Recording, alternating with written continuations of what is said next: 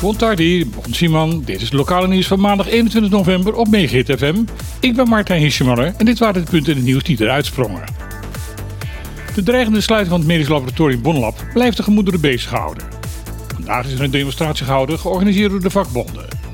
Bij het gebouw van de directie van Samenleving en Zorg maakt personeelsleden en sympathisanten duidelijk dat Bonlab voor Bonaire behouden moet blijven.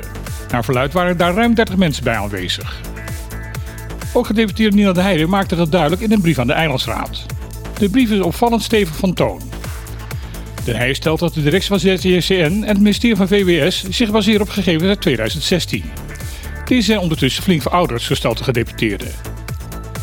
Ook weer spreekt de Heijer dat het aantal aanvragen voor eerste lijst laboratoriumonderzoek Bonaire buitensporig hoog zou zijn. Dit komt volgens haar omdat de huisartsen op Bonaire noodgedwongen minder snel kunnen doorverwijzen naar specialisten.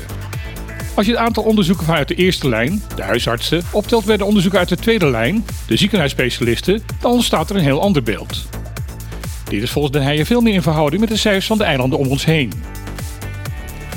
Daarnaast is het volgens de gedeputeerde onjuist dat staatssecretaris Van Ooyen suggereert dat het bestuurscollege te laat is gaan protesteren tegen de sluiting van Bonlab. De voorganger van Van Ooyen wist volgens haar al in 2021 dat het PC fel tegen de sluiting van het laboratorium was.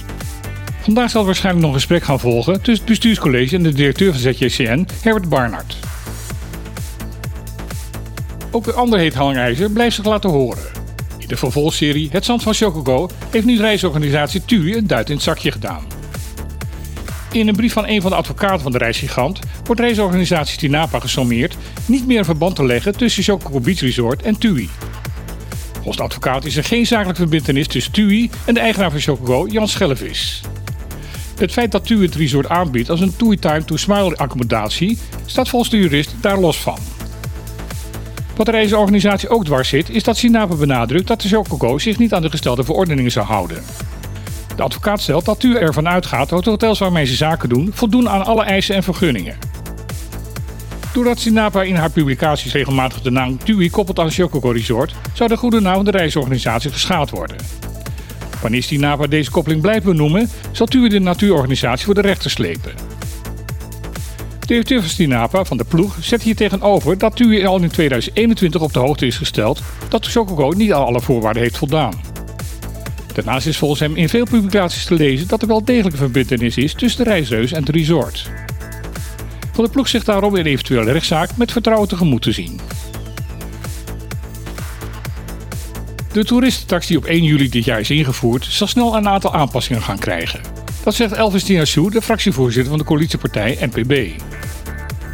In een artikel van het Caribisch Netwerk zeggen aankomende toeristen op het vliegveld geen grote hinder van de tax te voelen. Men voelt zich nog steeds welkom op Bonaire. Er worden wel een aantal kanttekeningen gezet. Zo is er kritiek van Bonaireanen die in het buitenland wonen en er is het gevoel dat familiebezoek van de andere eilanden en het zogenaamde eilandhoppen door de huidige regels wordt belemmerd. Chinsu erkent deze problemen en zegt toe dat deze zo snel mogelijk worden opgelost. Er ligt al een voorstel hierover vanuit het bestuurscollege bij de Eilandsraad. De oppositie van de Eilandraad ziet echter nog andere problemen. Partijleider Klaar Abraham van de PDB vindt dat er een fundamentele fout is gemaakt met de toeristenbelasting. Hij vindt dat er nu te veel met een botte bijl wordt gehakt.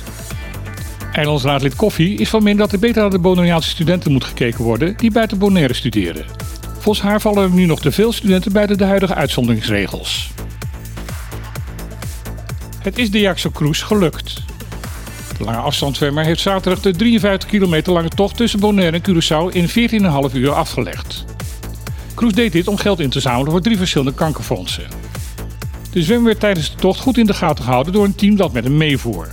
Elk half uur kreeg hij te eten en werd er een medische check uitgevoerd. Ook al in 2018 deed Cruise een dergelijke actie. Hij zwom toen van Venezuela naar Aruba. Bij die tocht haalde hij 123.000 Arubaanse guldens op. De opbrengst van deze keer is nog niet bekendgemaakt. Dit was weer het nieuws van vandaag op Megahit FM. Zoals gebruikelijk wens ik u nog een hele goede dag en graag weer tot morgen.